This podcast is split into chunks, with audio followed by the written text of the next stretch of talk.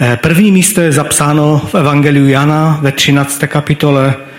Eh, přečtu prvních pět veršů. Před velikonočním svátkem Ježíš vědá, že přišla jeho hodina, aby z tohoto světa přešel k Otci, protože miloval své, kteří byli ve světě, miloval je až do konce. Během večeře, když již ďábel vložil do srdce Judy Šimona Iskarotského, aby jej vydal, Ježíš vědom si toho, že mu otec dal všechno do rukou a že od Boha vyšel a k Bohu odchází, vstal od večeře, odložil své šaty, vzal lněné plátno a přepásal se.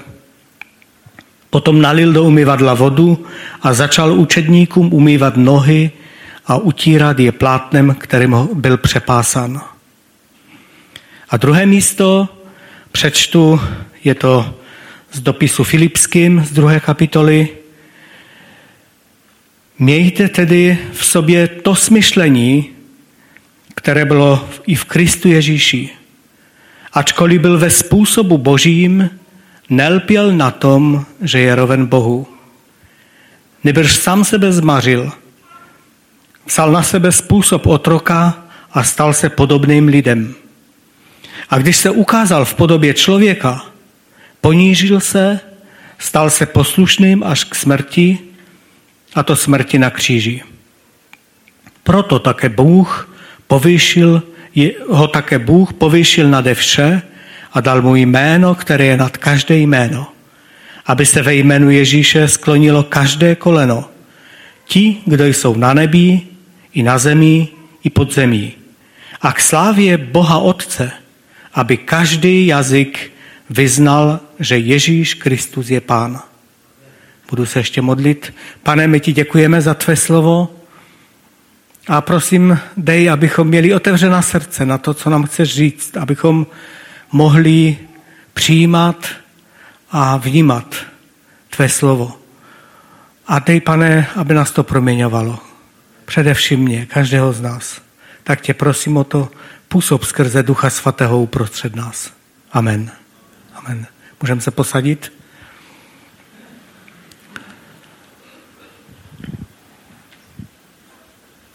Ten text Božího slova, především ten první, který jsem přečetl, mě zaujal myšlenkou toho, že Ježíš Kristus, když se sklonil k učedníkům a začal jim umývat nohy, to bylo u té poslední večeře společné, tak, tak ho vedlo k tomu několik věcí. A já bych možná začal tím, že co to, co to vlastně je ten zvyk umývání nohou. To bylo něco, co se dělo v Orientu a e, na jedné straně to byla běžná potřeba. Lidé, kteří chodili po prašných cestách, po tom rozpáleném písku, anebo v tom horku dne, měli často e, spálené nebo, nebo, nebo uh, je bolily nohy od toho a pro ně to ochlazení tou vodou byla obrovská úleva, pomoc. Takže to byla velice praktická věc. A bylo to tak, že v rodinách, kde lidé byli chudí a přišel nějaký host, tak z pravidla tuto věc dělal ten otec rodiny nebo ten, ten, ten muž té rodiny, protože neměli na to, aby si zaplatili služebnictvo, by to byli většinou, většina rodin to byli chudí lidé a bylo to takhle normální, když nějaký host přišel, tak mu posloužili tím, že, že mu umyli nohy. A také na druhé straně to byla i společenská záležitost. Patřilo se. Patřilo se to udělat.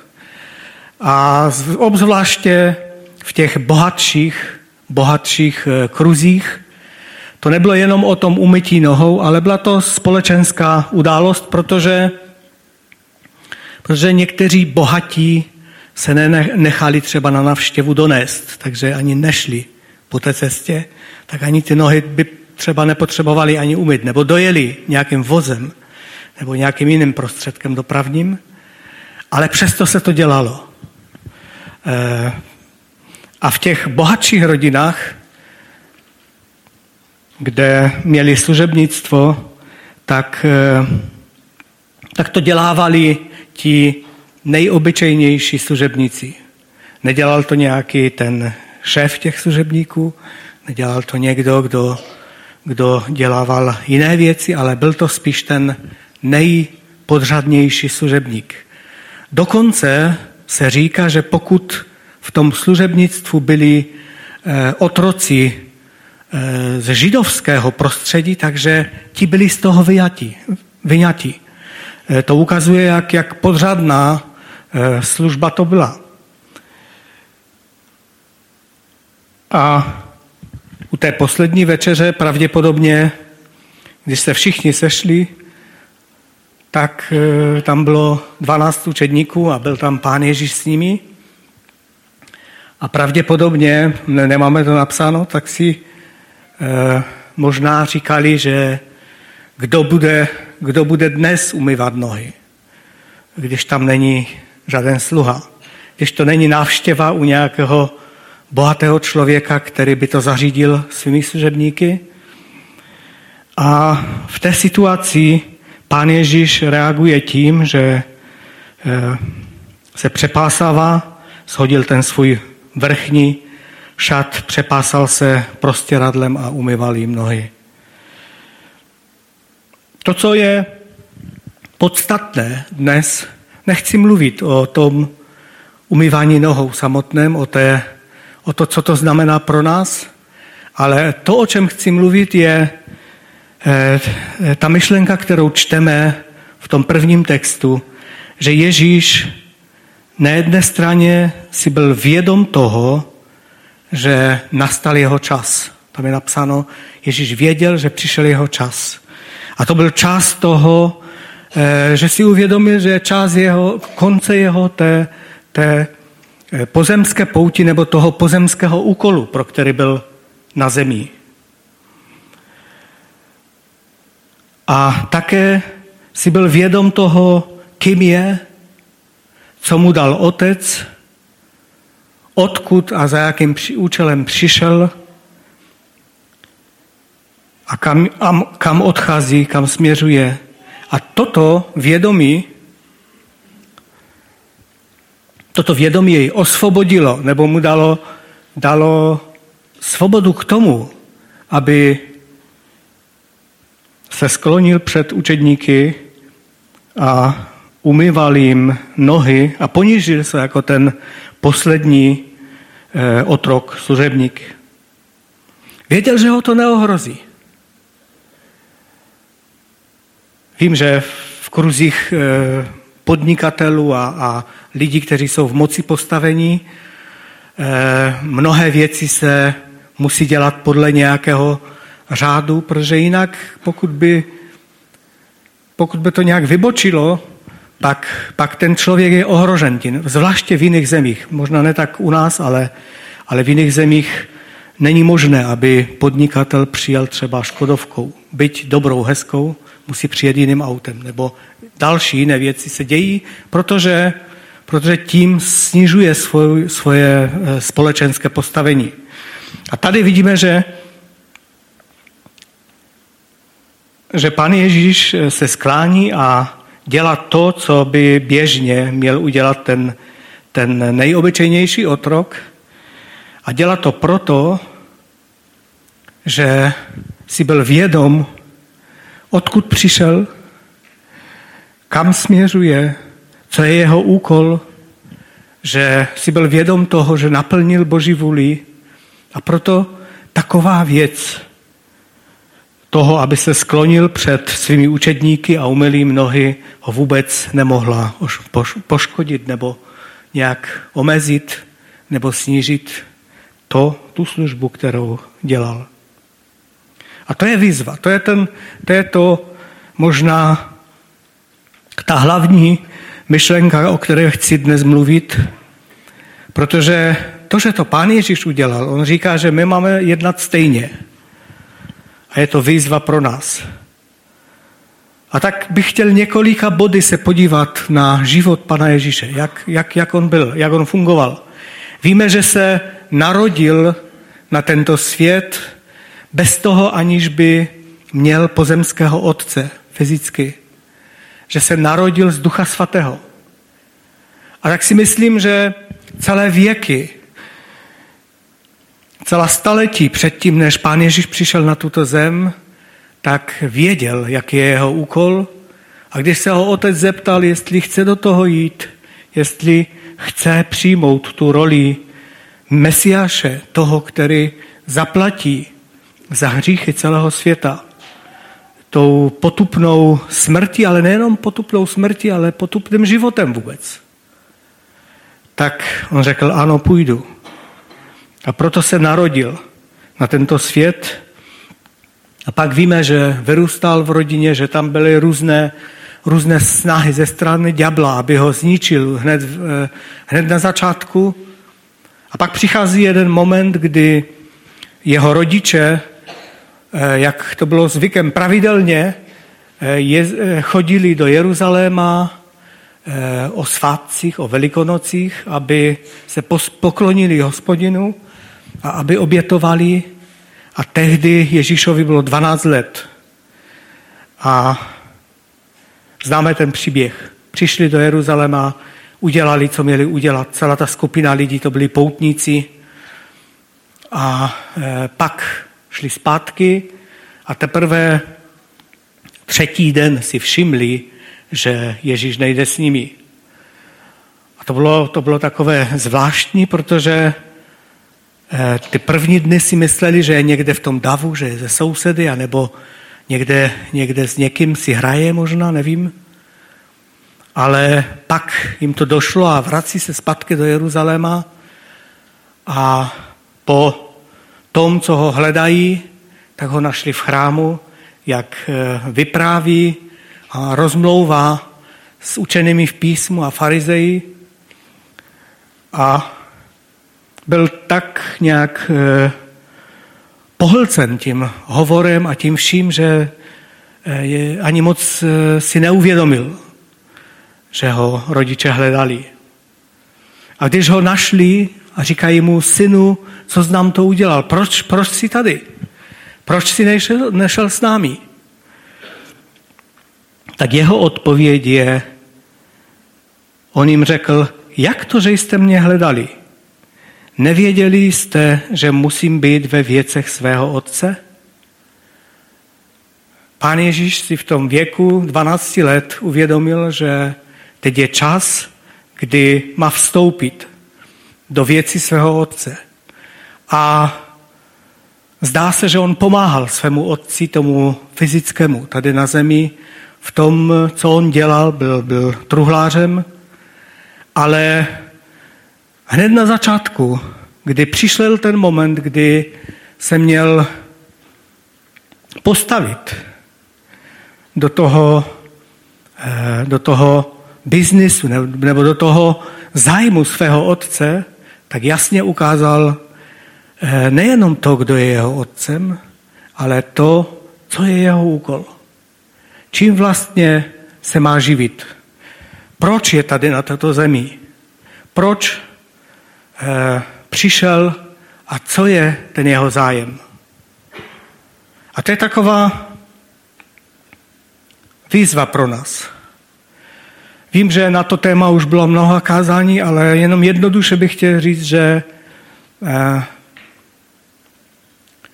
abychom nedovolili, aby věci toho světa, ten, ten, to tempo a, a ten e, nárok, jaký je na každého, kdo nějak funguje v této společnosti, aby nám zastínili ten e, pohled na to, kým jsme, odkud jdeme a kam směřujeme. A zdá se, že pán Ježíš v této věci velice jasně, jasně zareagoval. A je lepší, abychom stejně jako, jako Marie se zcela nechali vtáhnout do rozhovoru nebo do blízkosti Ježíše, než abychom eh, vytýkali druhým, že právě oni jsou blízko Ježíše a přitom tu je jiná práce. Já vím, že, že tyto věci můžou být eh, vzaty za špatný konec, ale v tomto, v tomto momentě vidím, že pán Ježíš se postavil na správnou stranu.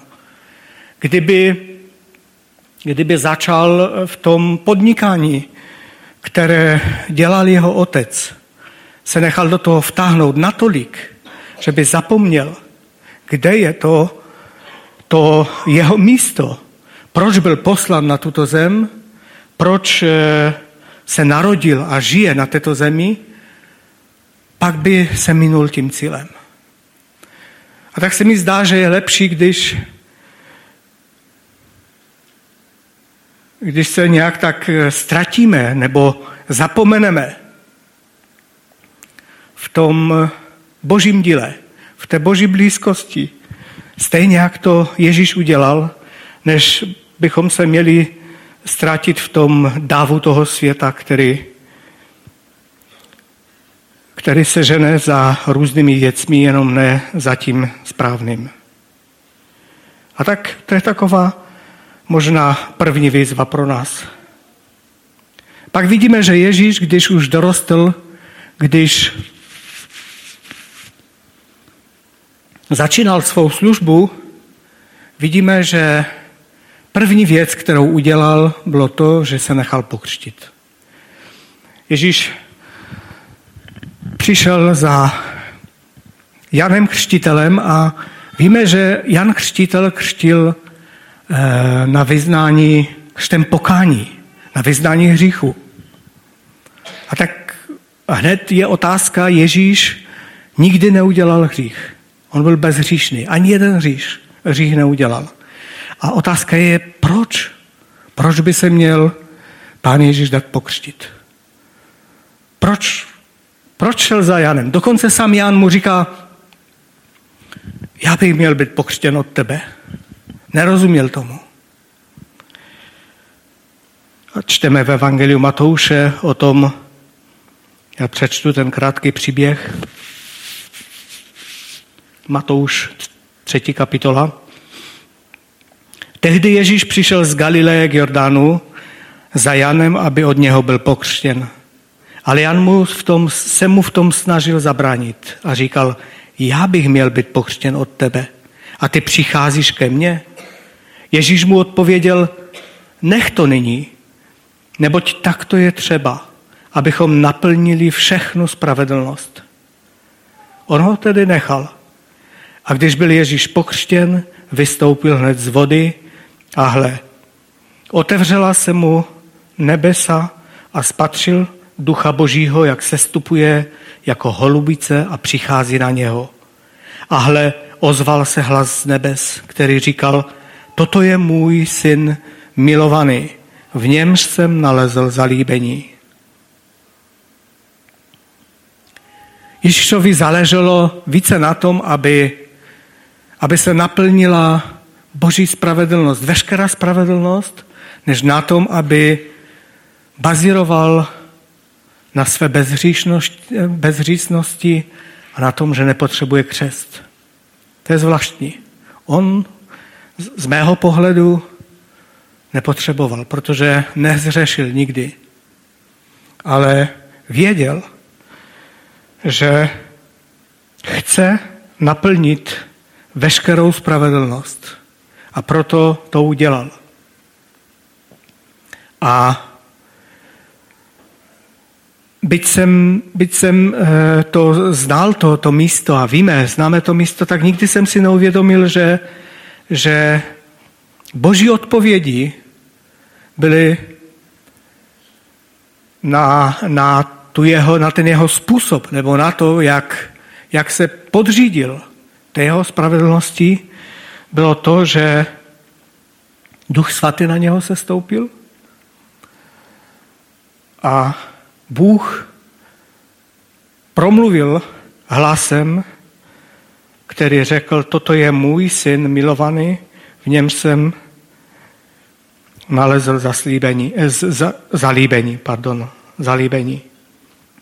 A tak to je další výzva, aby nám záleželo více na tom, aby boží spravedlnost se projevovala, než na tom, zda jsme lepší nebo horší, zda potřebujeme činit pokání nebo ne, zda se potřebujeme pokořit nebo ne. Tady je velká lekce v tomto. Ježíš věděl, že jeho služba začíná a proto se nechává pokřtit na vyznání hříchu. Byť byl bezříšný a Bůh toto přijal a byla tím naplněna boží spravedlnost. Další myšlenka a takovou, takový krok, který vidíme v životě Ježíše Krista, je to hned po té, co byl naplněn Duchem Svatým, tak čteme, že Boží duch ho vedl na poušť, na pusté místo. Na místo, kde, kde nebyl nikdo. A víme o tom, že nejedl 40 dnů a 40 nocí. A pak dostal hlad a tehdy přichází Satan a pokouší ho. Můžete si to přečíst, je to v Evangeliu Matouše ve čtvrté kapitole od počátku. To můžete přečíst, já to nebudu číst. A musel Ježíš jít na poušť, aby ho pokoušel ďábel? Zase otázka. Bylo třeba, aby, aby tam šel? Ale my tu čteme, že duch Boží ho tam vedl. Protože byl naplněn duchem Božím a duch Boží ho tam vedl, proto bylo třeba, aby šel na tu poušť. A víme, že tam probíhala tři pokušení, která máme napsána, popsána v Biblii. To první bylo, že ďábel mu řekl, aby udělal z, chleba, z, z kamenu chléb, protože byl velice vyhladovělý. A Ježíš mu odpovídá, že nebude člověk živ samým chlebem. Pak mu, pak ho, čili v tom, v tom pokušení, jakoby, eh, v tom pokušení obstál Ježíš.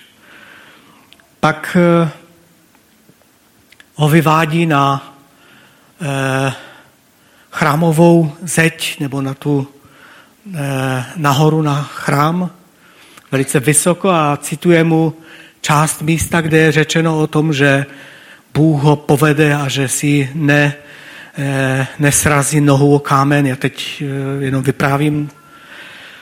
A pan Ježíš mu odpovídá, že je také napsáno, aby nepokoušel Boha. A třetí, třetí situace je popsána, kdy ho vyvedl na místo, odkud mu ukázal celý svět. Všechno bohatství, slávu, moc, to všechno, po čem lidé touží. A řekl mu, když se přede mnou pokloníš, to vše bude patřit tobě. Bude to tvé. A Ježíš odpověděl ďáblovi, je napsáno, jenom Bohu samotnému se budeš klánět. A nikomu jinému. A tak eh, v jiném místě jsou popsána pokušení, kterým, kterým čelíme jako žadost těla, žadost očí a pícha života. A toto byly tři oblasti, ve kterých pán Ježíš byl pokoušen a zvítězil. Věděl, že eh, tyto věci ho nesmí zastavit k tomu, aby, aby došel do cíle, ke kterému byl Bohem povolán. A to je další výzva pro nás. Abychom se v těchto oblastech nenechali zastavit. Z toho nasměrování, které máme, když vnímáme, že jsme odevzdali své životy pánu a víme, že jsme jeho děti a víme, že náš eh, život není jenom pozemský. A poštol Pavel říká, že pokud bychom měli naději jenom v tomto pozemském životě, pak jsme ti velice ubozí, nejubožejší lidé na světě. Když tyto věci se budeme uvědomovat a vědět, odkud jdeme, kam směřujeme, pak eh, nedovolme, aby žádná z těch věcí nás zastavila na cestě za pánem. Protože jsou mnozí, kteří v, této, v těchto oblastech padli. Pak čteme, že pán Ježíš dělal znamení a zázraky a je popsáno spousta zázraků, ale také zázraky, které se staly jako znamení. To znamení, to znamení bylo proto, aby ti, kteří to vidí a slyší, aby pochopili, že ten člověk, který to dělá, je Mesiáš. To je jednoduše řečeno to, čemu oni věřili. Židé věřili některým věcem, které se stanou a budou to znamením toho, že Mesiáš přišel na zem. A pan Ježíš si dal záležet na tom, aby jeho cesta na této zemi neprošla jenom tak ke kříži, ale aby ukázal lidem, že on je Mesiáš. On je tím, kdo, eh, kdo byl Bohem poslan pro záchranu všech lidí, především Židů, ale všech lidí. A tak třeba Židé věřili, že ten, kdo udělá vodu z vody víno, že to může jedině Mesiáš. Pan Ježíš to udělal. Také věřili, že některá uzdravení může udělat jenom Mesiáš. Třeba když by byl uzdraven někdo, kdo je hluchoněmý. Věřili, že to dělá jenom Mesiáš. Pak také věděli, že určité osvobození od démonských svázaností může udělat jenom Mesiáš. Nebo znamení rozmnožení chlebu. To bylo znamení toho, že Ježíš Kristus je Mesiáš. Že on je tím Kristem, tím poslaným Božím. To bylo naznamení těm lidem, aby pochopili, že on je Mesiáš. A nebo zkřísení z mrtvých, Lazar a další, ukazují na to, že Ježíš je Mesiáš. A pro všechny lidi, kteří byli v okolí Ježíše Krista, kteří toto viděli, to bylo velice jasné znamení toho, je tady Mesiáš. Boží království se přiblížilo k lidem. Všichni upřímní, kteří nekombinovali. My čteme mnoha místa, zvláště v Evangeliu Jana, kdy furt eh, na Ježíše nějak doráželi, ukaž znamení, jaké dáš znamení a, a co uděláš, abychom ti uvěřili. A přitom jedno za druhým dělal proto, aby mohli vidět, že je Mesiáš. Oni to nechtěli vidět, chtěli furt něco víc. A já si myslím, že taková výzva z toho pro nás je, abychom byli svědky Ježíše Krista. Abychom žili tak, že lidé kolem nás uvidí, že patříme Ježíši. Abychom žili tak, aby lidé, když uvidí naše životy, jak jednáme, co mluvíme, eh, čím se zajímáme, o čem mluvíme, aby viděli v nás učedníky Ježíše Krista. Abychom byli znamením pro tento svět, abychom byli tím, tím znamením a tím povzbuzením pro ty lidi, kteří jsou kolem nás.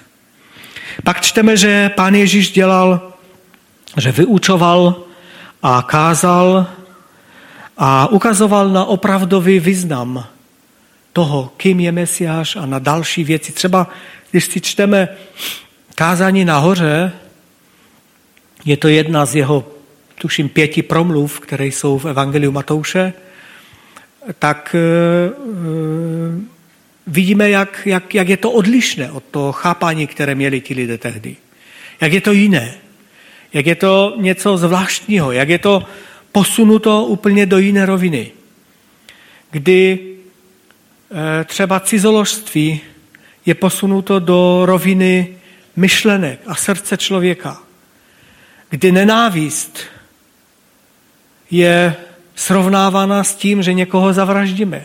Říká, když někdo nenávidí, tak je to tak, jako by někoho zavraždil, protože máš nenávist vůči tomu člověku. A další, další věci. A pro účetníky, ale i pro ty, kteří to poslouchali, to, bylo úplně, to byl úplně nový pohled.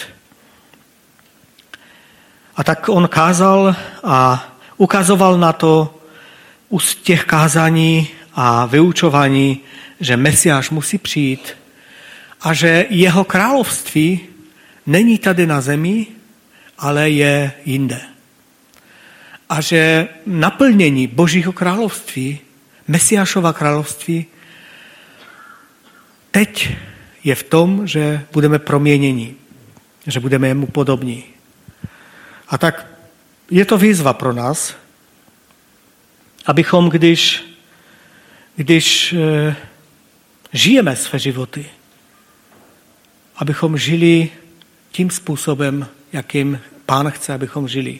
Víte, on když, když eh, před smrtí v tom posledním týdnu výjíždí do Jeruzaléma na oslátku, tak všichni si mysleli, konečně, konečně udělá pořádek s těmi Římany, konečně zavládne eh, židovské království, tady je náš král a, a, a klaněli se mu a, a házeli plaště a, a různé další věci na zem, aby mu ukázali, jak si velice váží toho, že král přichází. A v dalším týdnu volali, ukřižuj ho, protože je zklamal. Zklamal je v tom, jakým králem chtěl být. Že nenastala doba pro to, aby vyhnal Římany, ale nastala doba, aby je osvobodil od hříchu nenastala doba, aby, aby ukazoval svou moc v tom, že bude soudit ten svět, ale chtěl, aby skrze jeho moc byli lidé proměňováni a byli jinými lidmi. A to je obrovská výzva v tom, co pán Ježíš dělal a kázal. A také vidíme na, v dalším takovém obrazu že kromě toho, že vyučoval davy, vyučoval eh, mnohé lidí mnohým věcem, pak dokázal být veden Duchem Svatým a přicházel s evangeliem za lidmi, kteří tam někde v srdci hledali Boha a neměli možnost se s tím setkat. Třeba jako Zacheus. On nevěděl, jak se setkat s Ježíšem a proto vylezl na strom a když pán procházel, zastavil celý dav a známe ten příběh. Nechal se pozvat do jeho domu a proměnil jeho život.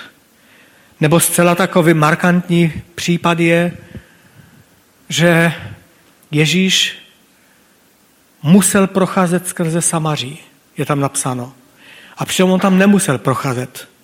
Všichni židé v jeho době Samaří obcházeli. A to je napsáno, on musel procházet. Věděl, že tam bude člověk, samařská žena, která touží poznat pravdu a on jí tu pravdu chtěl přinést.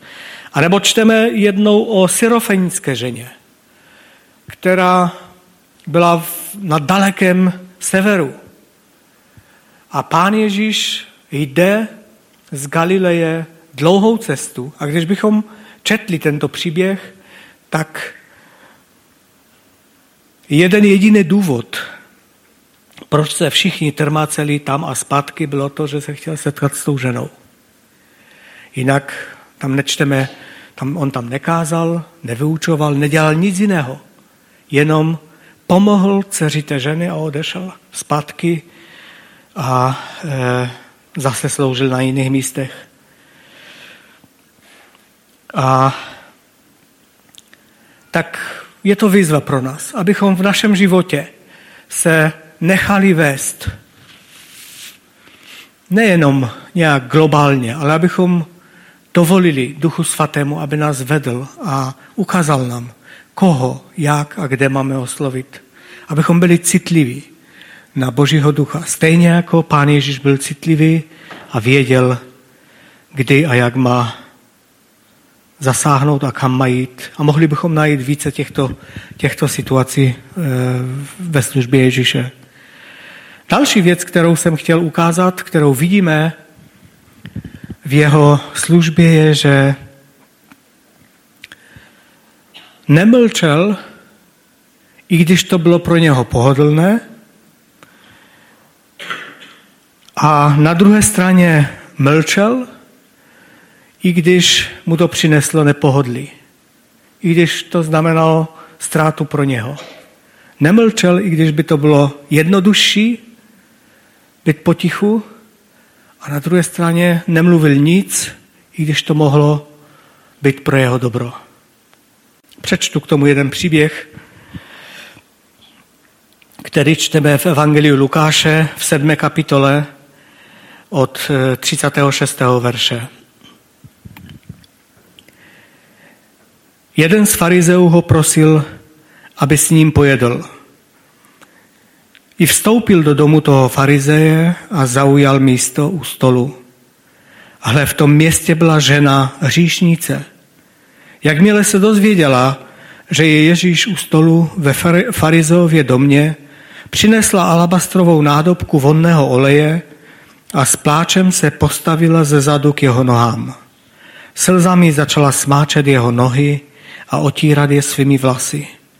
Vroucně líbala jeho nohy a mazala je vonným olejem. Když to uviděl farizeus, který ho pozval, řekl si v mysli, kdyby tento byl prorok, věděl by, kdo a jaká je ta žena, která ho se dotýká, že je hříšná. Ježíš mu na to řekl, Simone, Šimone, musím ti něco říci. On řekl, učiteli, řekni. Jaký si věřitel měl dva dlužníky? Jeden mi dlužil 500 denárů, druhý 50. Když mu neměli z čeho vrátit, odpustil oběma. Který z nich ho tedy bude více milovat? Šimon odpověděl, mám za to, že ten, kterému odpustil vše, víc. On mu řekl, správně jsi usoudil. Pak, pak se obrátil k ženě a říkal Šimonovi, vidíš tuto ženu? Vešel jsem do tvého domu, ale vodu na nohy si mi nepodal. Tato žena však skropila mé nohy slzami a otřela je svými vlasy. Nepolíbil si mne, ale ona od té chvíle, co jsem vešel, nepřestala vroucně líbat mé nohy. Nepomazal si mou hlavu olejem. Ona však vonným olejem pomazala mé nohy. Proto ti pravím, její mnohé hříchy jsou odpuštěny, protože mnoho milovala. Komu se málo odpouští, málo miluje. Jí pak řekl, i jsou ti odpuštěny hříchy. A spolustolovníci si začali říkat, kdo to je, že dokonce hříchy odpouští? Řekl té ženě, tvá víra tě zachránila, jdi v pokoji. Víte, zvláštní situace. To, co jsem chtěl poukázat, na co jsem chtěl poukázat v tom příběhu, že je tam řečeno, pán Ježíš říká, Šimone, musím ti něco říct. Ježíš věděl v té situaci, že, že musí, musí do, toho, do tohoto příběhu zasáhnout. Že to nemůže takhle nechat. A kdybychom to brali z toho společenského pohledu, pak to byl takový trochu trapas. Myslím si, že bohatý člověk, farizeus, ho pozve, možná s mnohými dalšími. U stolu sedí spousta lidí a pán Ježíš ho takhle napomíná přede všemi. Z toho z takového společenského pohledu bychom si řekli, tady není vhodné místo, radši mlč. E, to není vhodný čas. Ale pán Ježíš tam říká, musím. A to poučení z toho je, že když se díváme na život Pana Ježíše, vždy reagoval, když se někomu dělat křivda. On viděl a pochopil, že ten farizeus posuzuje tuto ženu, aniž by věděl a vnímal, co se děje v jejím srdci. Že si říká, kdyby, kdyby, kdyby Ježíš věděl, kým ona je, kdyby byl prorok alespoň, pak by zcela jistě věděl, kým ona je a nedovolil by to. Ale pán Ježíš reaguje tím, že mu ukazuje, že ty věci jsou trochu jinak. Nedovolil, aby jeho pohodlí, jeho eh, to postavení, anebo ta, vůbec ta situace eh, zabránila tomu, aby ukázal na právo té ženy a na to, kde je pravda. Kde v té, v té situaci, v tomto pohledu, kde je pravda. A jak jsem řekl, že na druhé straně mlčel, i když by to mohlo být pro jeho blaho, tak vidíme celý ten obraz toho, kdy odcházel k tomu, aby se vydal do rukou lidí a šel na smrt, tak ani jedno slovo neřekl proto, aby sám sebe branil. Protože věděl, odkud vyšel, komu patří, co bylo dáno do jeho rukou a kam směřuje a proč tu je. Ani Herodes, když se ho ptal, ani Pilát nedokázali z něho dostat slova, kterými by chtěl naznačit, že se sám sebe hájí. A také pán Ježíš naplnil mnoha proroctví svým životem. Kdybychom se podívali, kolik proroctví, které byly věky o něm řečeny, bylo naplněné skrze jeho službu, pak bychom se divili. A tímto byla jeho služba završena. On šel na kříž eh, se vším všudy. Co to znamenalo, jak to bytí, mučení, ponižování. Tam v tom místě vidíme, že pán Ježíš umývá učedníkům nohy, že se pokořil před nimi a tady se pokořil ještě více. A dokonce ani učedníci u toho nebyli. Protože utekli, protože se báli. A pán Ježíš zbytý, nahy, umírá na kříži.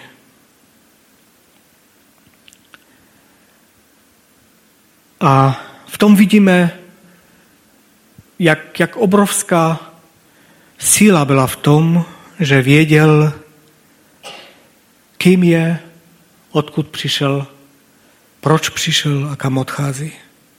Jsou velice důležité, důležité myšlenky. A závěrem bych chtěl říct eh, pár takových ještě praktických rad, které čteme v tom, tom dopise Filipským. Jehož část jsem už četl, té první kapitoly, té druhé kapitoly. Přečtu ještě jednou od prvního verše pár veršů a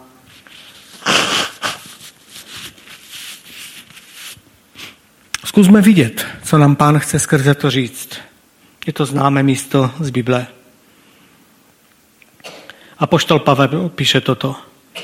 Je-li tedy nějaké povzbuzení v Kristu, je-li nějaké potěšení lásky a je-li nějaké společenství ducha, Je-li nějaký soucit a slitování, naplňte mou radost a smýšlejte stejně. Mějte stejnou lásku, buďte jedné duše, jednoho smýšlení. Nic nedělejte, tady je řečeno, nic nedělejte ze soupeření ani z ješitnosti. Nebrž v pokoře pokládejte jeden druhého za přednějšího než sebe. Nevěnujte pozornost každý jen vlastním zájmům, nebrž každý i zájmům těch druhých. Mějte v sobě to smyšlení, které bylo i v Kristu Ježíši. A tady ukazuje, jaké bylo smyšlení v Kristu, protože věděl, odkud přišel a kam směřuje. Ačkoliv byl ve způsobu božím, nelpěl na tom, že je roven Bohu. Nebrž sám sebe zmařil. Vzal na sebe způsob otroka a stal se podobným lidem. A když se ukázal v podobě člověka, ponížil se, stal se poslušným až k smrti, a to smrti na kříži. Proto ho také Bůh povýšil nade vše a dal mu jméno, které je nad každé jméno. Aby se ve jménu Ježíše sklonilo každé koleno. Ti, kdo jsou na nebi, i na zemi, pod zemí. A k slávě Boha Otce, aby každý jazyk vyznal, že Ježíš Kristus je Pán. Proto, moji milovaní, jako jste vždycky poslouchali nikoli jen v mé přítomnosti, ale nyní mnohem více v mé nepřítomnosti. S bázní a schvěním uvádějte ve skutečnost svou záchranu. Neboť je Bůh ten, který ve vás působí i chtění, i činění podle své dobré vůle. Všechno dělejte bez reptání a pochybování, abyste byli bezúhonní a bezelstní boží děti, bez poskvrny, uprostřed pokolení pokřiveného a zvráceného. V němž záříte jako světla ve světě. Víte, to jsem chtěl přečíst na závěr. Když bychom si uvědomovali, alespoň z velké části, proč jsme tady, jak obrovská milost se nám stala, čemu nás Bůh povolal, co chce, abychom dělali, anebo nechce, abychom dělali, jak chce, abychom jednali s našimi blízkými, jak eh, chce, abychom si odpouštěli navzájem, jak chce, abychom jedni druhé měli za větší od sebe, jak touží potom, abychom nepomlouvali jedni druhé, a nečinili mnohé další věci. Pak eh, to je možné jenom tehdy, kdy si uvědomujeme, kým jsme, proč jsme tady, jaký je náš úkol, kde je ta, ta dílna nebo to pracoviště, že bych to tak nazval jednoduše, v kterém máme pracovat. Kde je ten ten cíl našeho běhu. Že to není jenom, jestli já budu mít pravdu, jestli dokážu, že já jsem ten bezhříšný, ale co s tou boží spravedlností? A nebo jiné situace, o kterých jsme mluvili. A tak nás apoštol Pavel tady vyzývá, můžeme si to doma přečíst a přemýšlet nad tím. A říká nám, ať vaší motivací je to, jakým byl Kristus, který všechny tyto věci opustil a do mnohých vstoupil jenom proto, aby naplnil Boží vůli. A to je, myslím si, výzva tohoto slova. A tak přeju sobě i nám všem, aby Bůh nám dal znova uvidět, ať už skrze slovo Boží, anebo nějakým jiným způsobem co je náš cíl, k čemu jsme byli povoláni, na čem záleží a co jsou věci, které pominou spolu s námi tady na zemi. A které věci jsou, které zůstávají na věčnost. Kež by nám pán dal poznat, odkud jsme vyšli, eh, jak draze jsme vykoupeni a kde je cíl naší cesty. Pak by mnohé věci, mnohé věci jsme mohli vidět ve zcela jiném světle.